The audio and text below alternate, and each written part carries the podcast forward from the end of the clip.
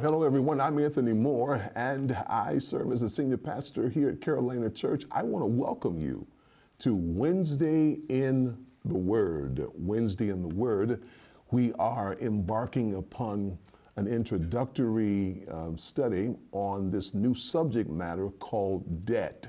For those of you who've been following me, we've been dealing with self-discipline in the last seven weeks, but Uh, we started our series talking about the mind, moving to self-discipline, and today I want to start talking about and teaching a little bit on this subject matter called debt, D E B T, debt, debt, debt, on this session of Wednesday in the Word. So come on, let's get your, get your notepads, get your pens, get your Bible, and uh, let's see what God has to say to us as it relates to debt.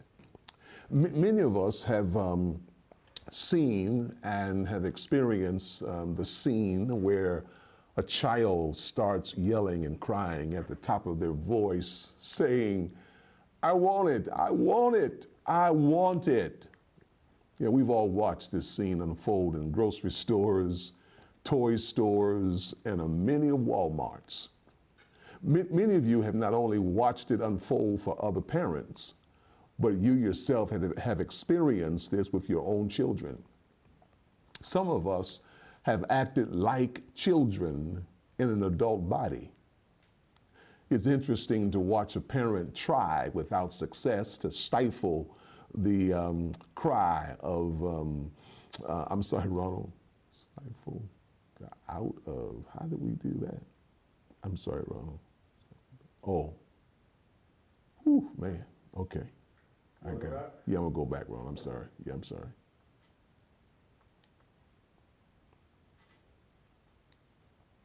You need, you need to adjust anything, or you good? No, I'm good, I'm good.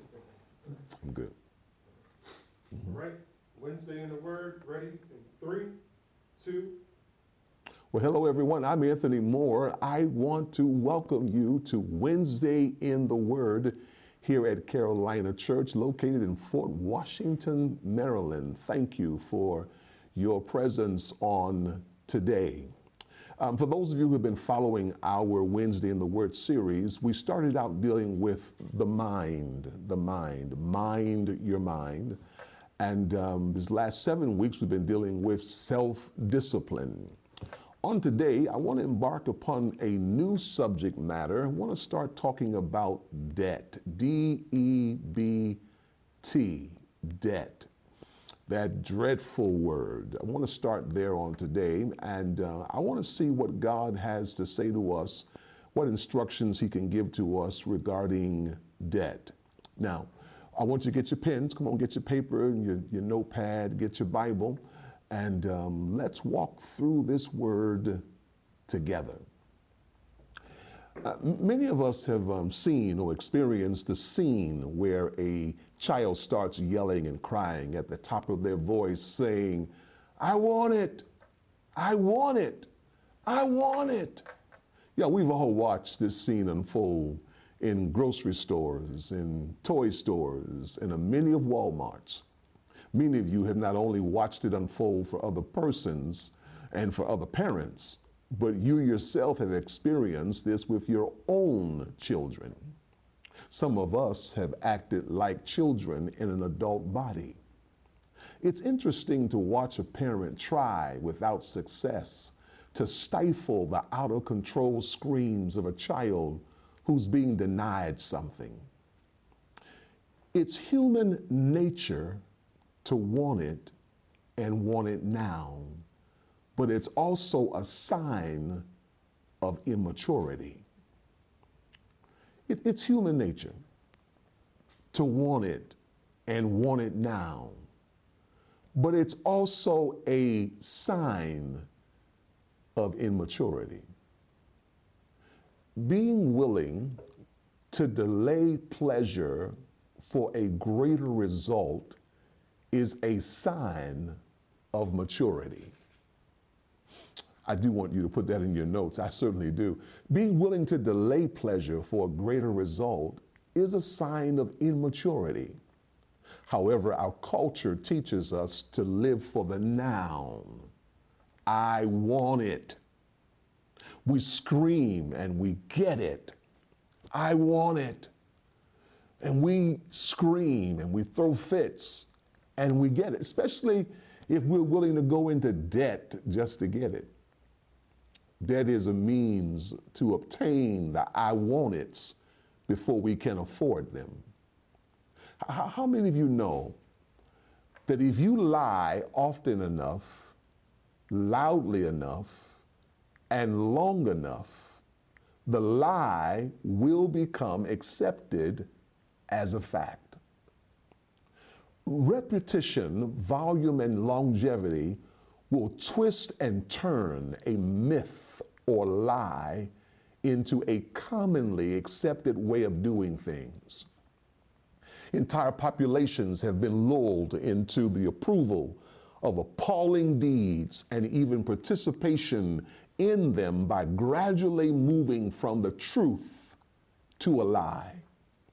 Throughout history, twisted logic, rationalization, and incremental changes have allowed normally intelligent people to be party to ridiculous things.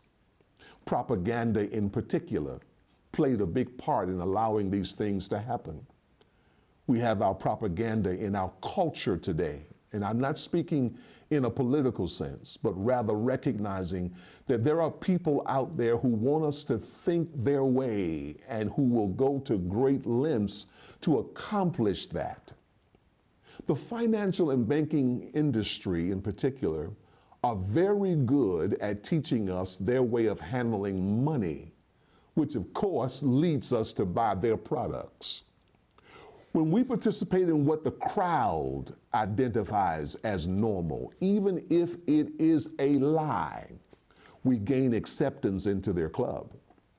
After time, we don't even realize that what we're doing is wrong, because we've been taught that it's just the way you do it. And so we never ask why. As we participate in the lie, we learn to regurgitate the principles of the lie. And after years go by and we have invested more money and time into the lie, we become great disciples and can preach and teach the points of the lie with great conviction and volume. We become such experts on the myth that we can sell others on joining the lie.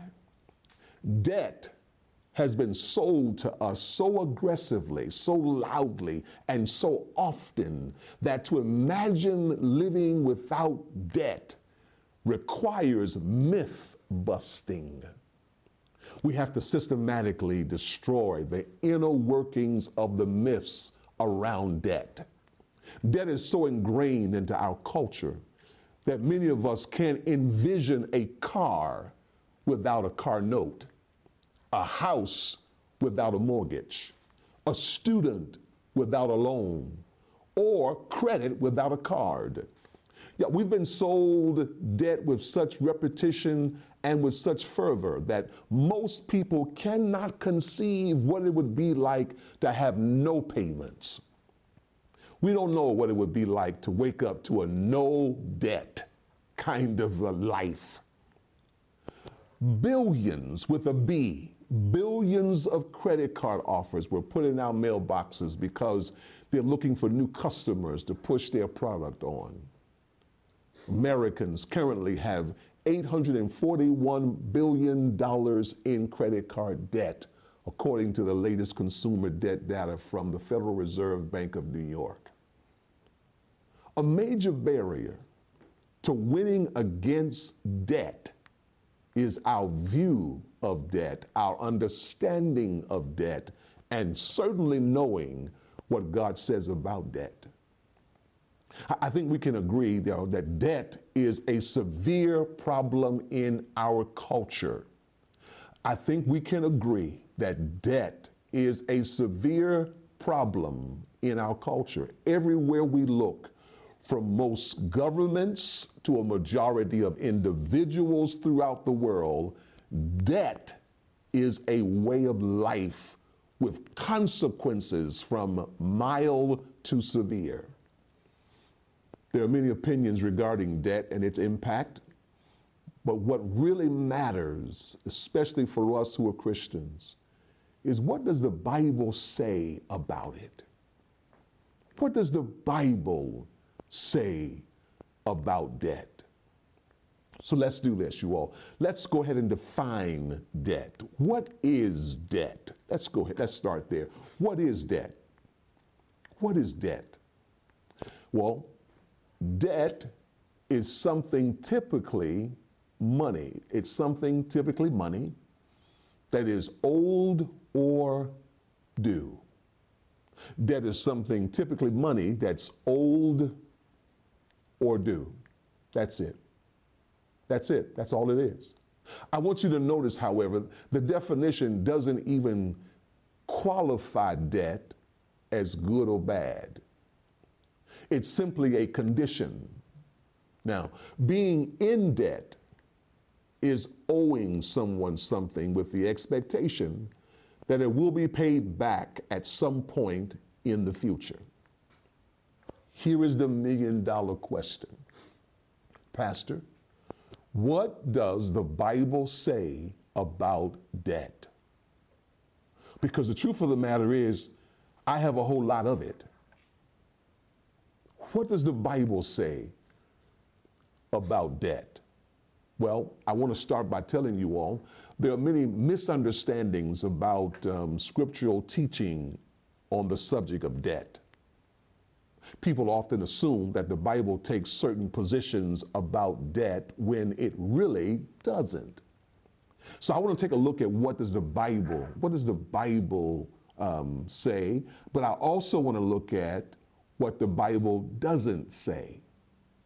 All right? So I want to make sure we're clear. I want to look at what the Bible says, but I also want to focus our attention on what the Bible doesn't say about debt. Now, let's start with what the Bible doesn't say. Okay, let's start there. The Bible doesn't say it's a sin to borrow. Let's start there, number one. The Bible doesn't say that it's a sin to borrow. The Bible offers many warnings about the dangers of debt. It never says that you are out of God's will or that you are violating one of God's commandments when you borrow. When we can debate, we can debate the wisdom of incurring debt under certain circumstances, but it's never a black or white issue. And there are cases where debt is unavoidable, such as um, medical emergencies or job layoffs, bankruptcy, you know. Um, often people will go to Romans chapter thirteen, verse eight to prove that borrowing is sinful. Here's, here's how it reads in Romans chapter thirteen, verse eight. Here's how it reads. It says, owe no one anything except to love each other, for the one who loves another has fulfilled the law. Now, you Bible scholars out there, clearly you all know this verse is not necessarily talking about financial debt. Clearly, this verse is mainly speaking about relationship, not money issues, not money issues. And so I want to make sure that you understand. So then, Pastor, so what does the Bible say about debt? Number one, the Bible doesn't say it's a sin to borrow. The Bible doesn't say it's a sin to borrow, okay? Number two, the Bible doesn't say it's wise to borrow either. Doesn't say it's wise to borrow. See, many of financial experts will tell you to leverage the use of borrowed money to buy assets for appreciation is the way to prosperity. But that's not a biblical perspective. Absolutely nowhere in the scriptures are we advised or commanded to use debt to accomplish God-given economic goals. On the contrary, the Bible has many warnings against the use of debt. Okay, let me give you another one. The Bible doesn't say God will bail you out of debt either. I want you to get this, you all. The Bible doesn't say God will bail you out of debt. Some believers who are heavily in debt seem to believe that God has promised to supernaturally get them out of their problems. The verse they usually use to point to that is Philippians chapter four, verse nineteen. And many of us use this verse um, um, to pull on God. But let me be real clear. Here's what the verse says. It says, and my God will supply every need of yours according to his riches and glory in Christ Jesus.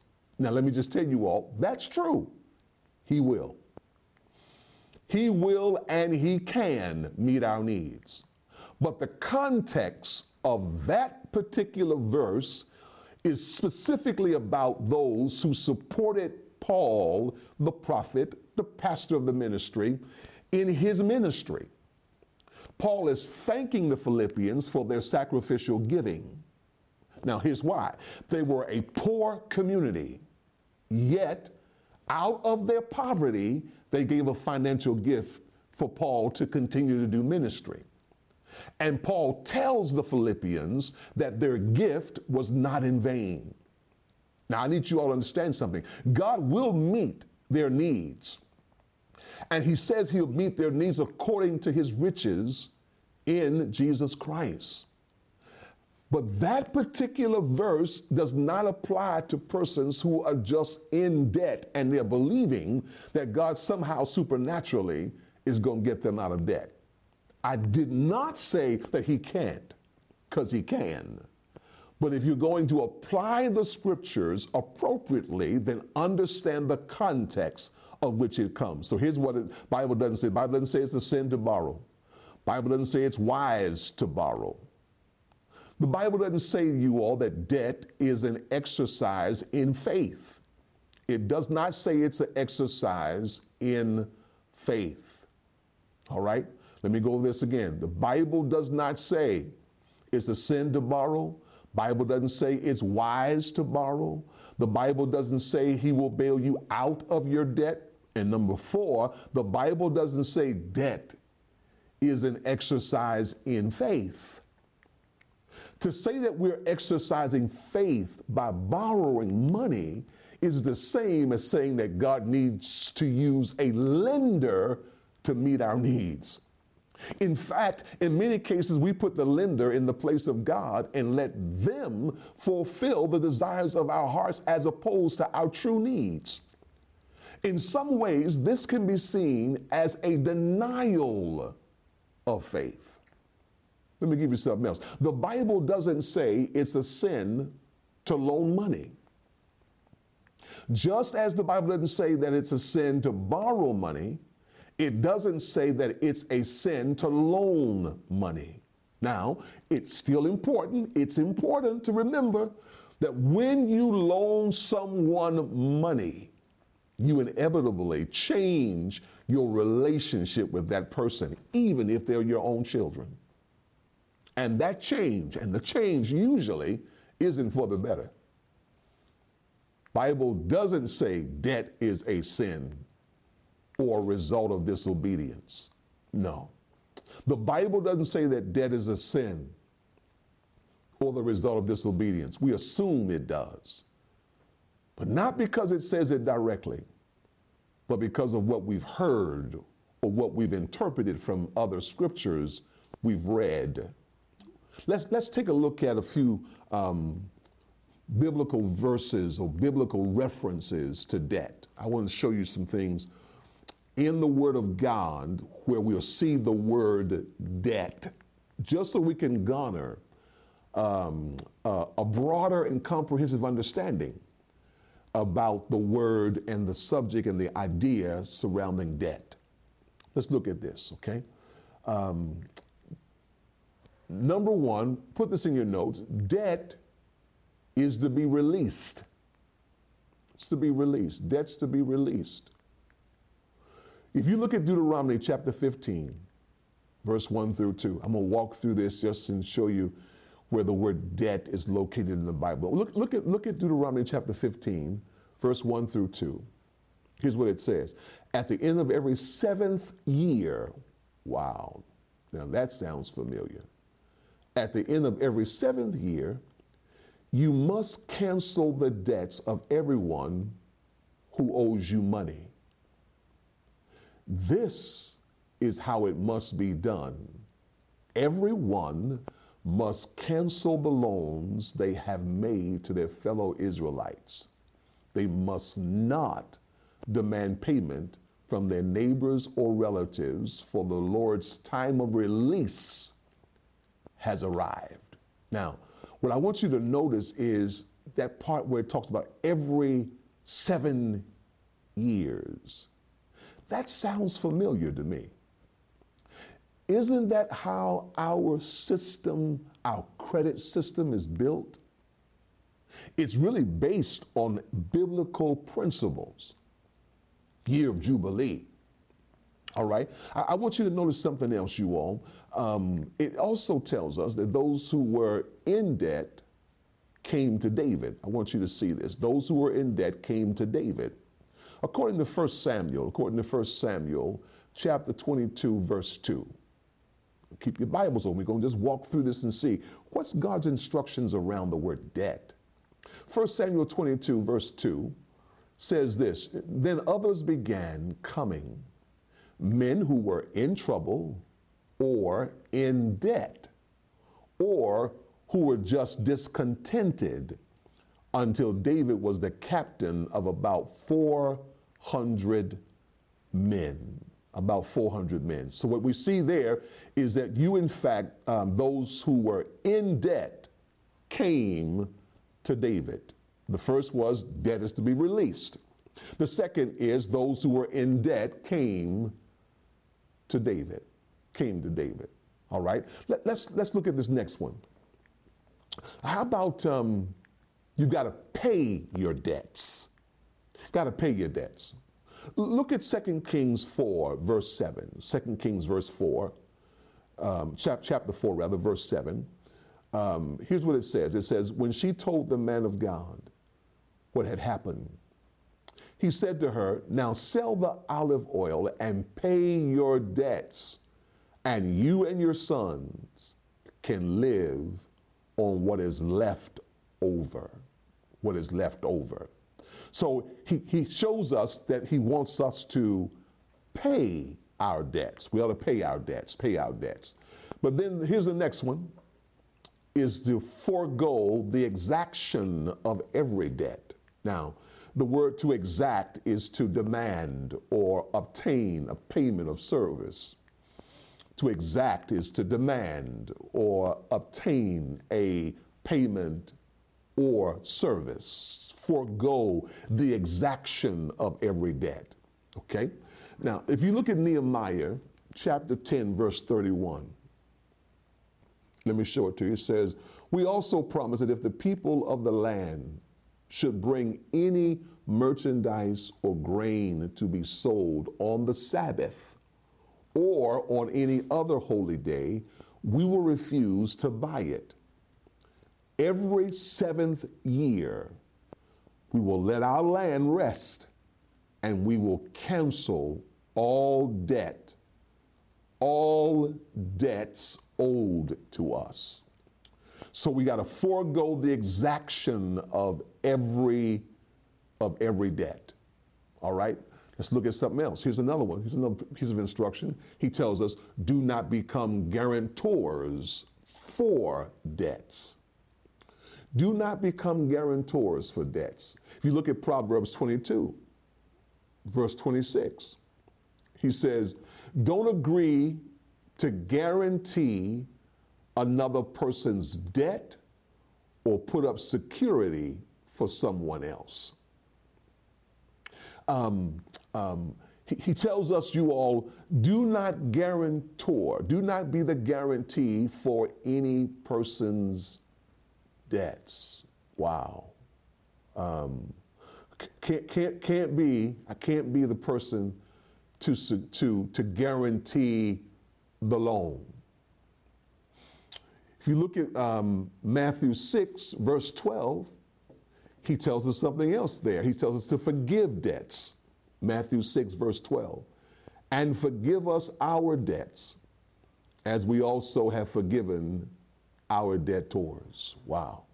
Forgive us of our debts. Y'all, and the bottom line is he wants us to forgive debts. Now, in this instance, we're talking about the offense and the obligation that persons have created towards you because of some deceit, some lie, or something that's been done. So he says to us, um, forgive us of our debts as we have forgiven our debtors.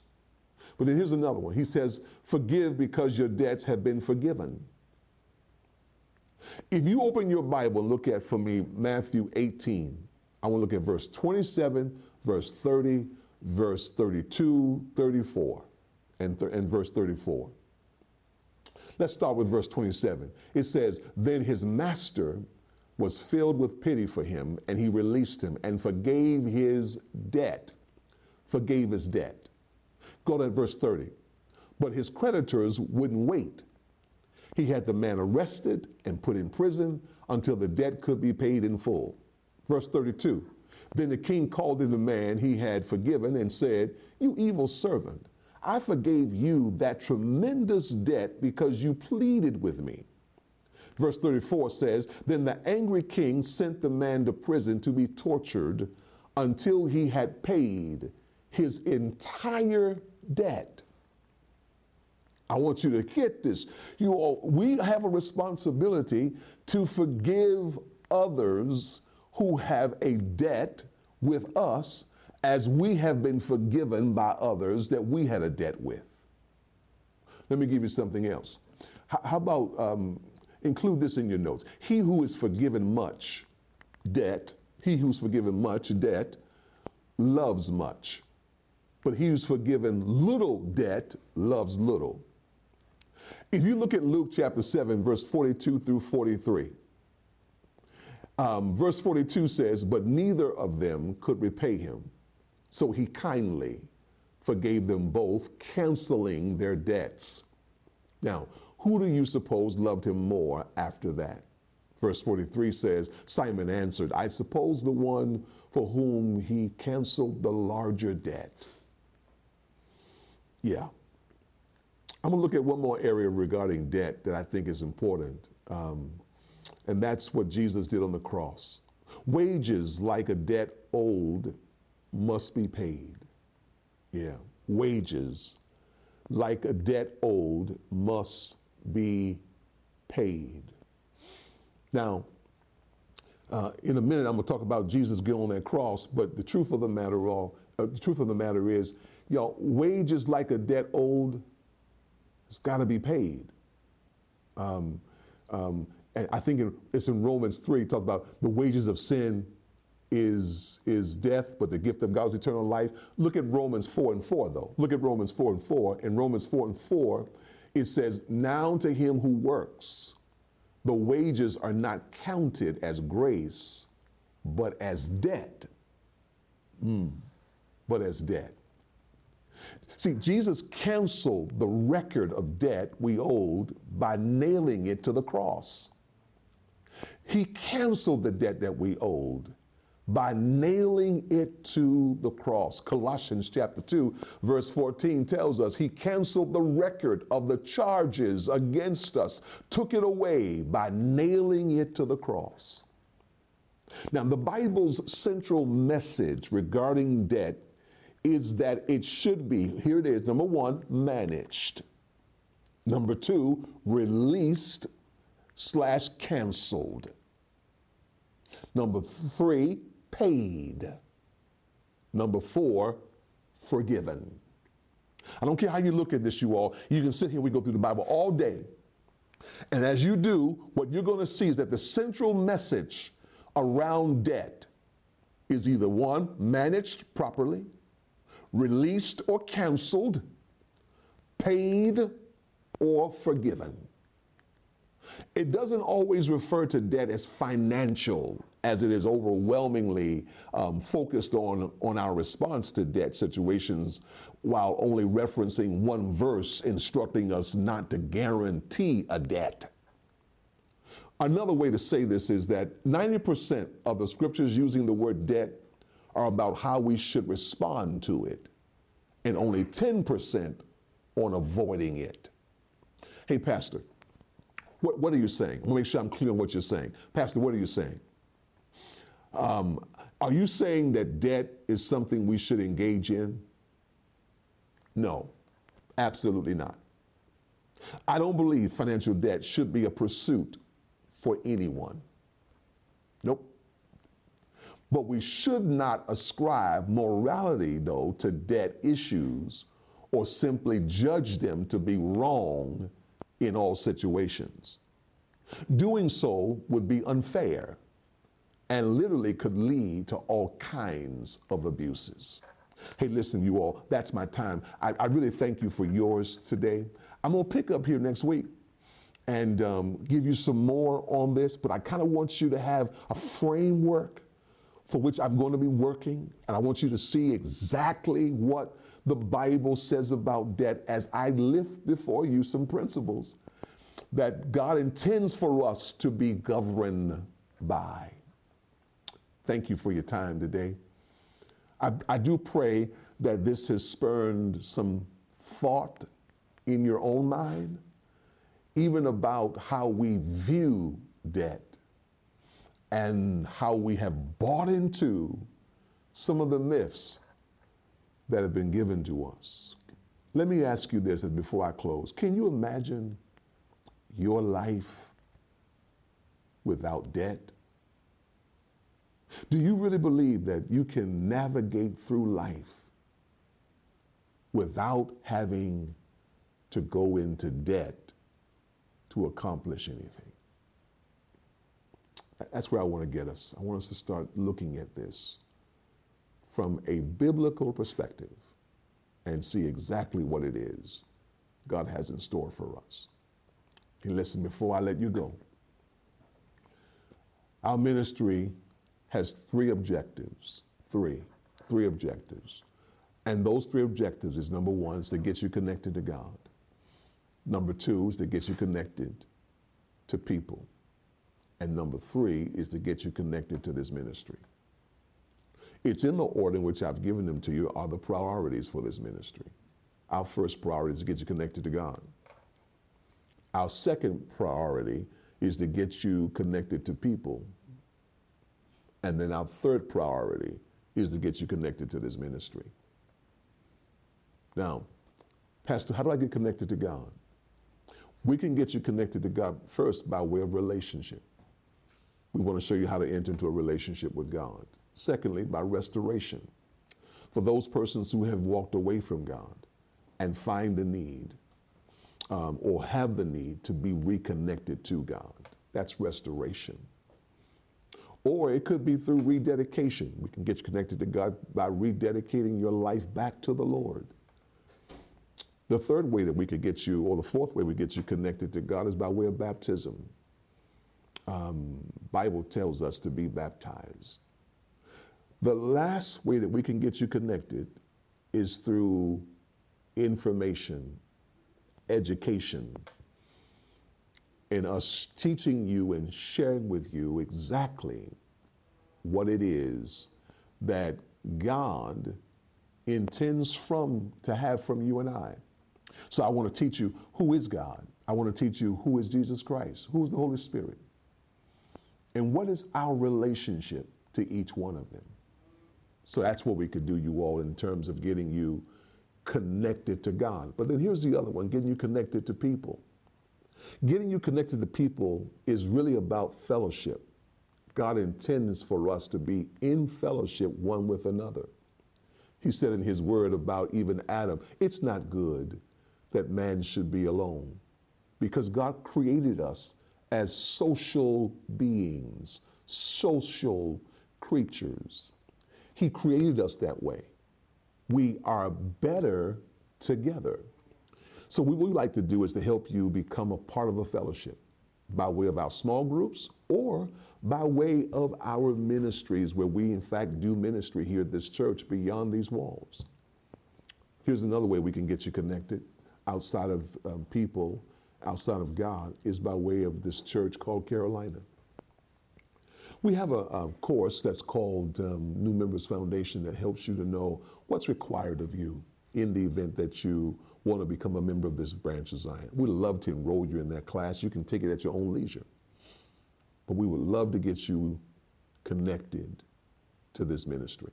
Now, whether you want to be connected to God, connected to people, or connected to Carolina Church, just go ahead and put it in the chat.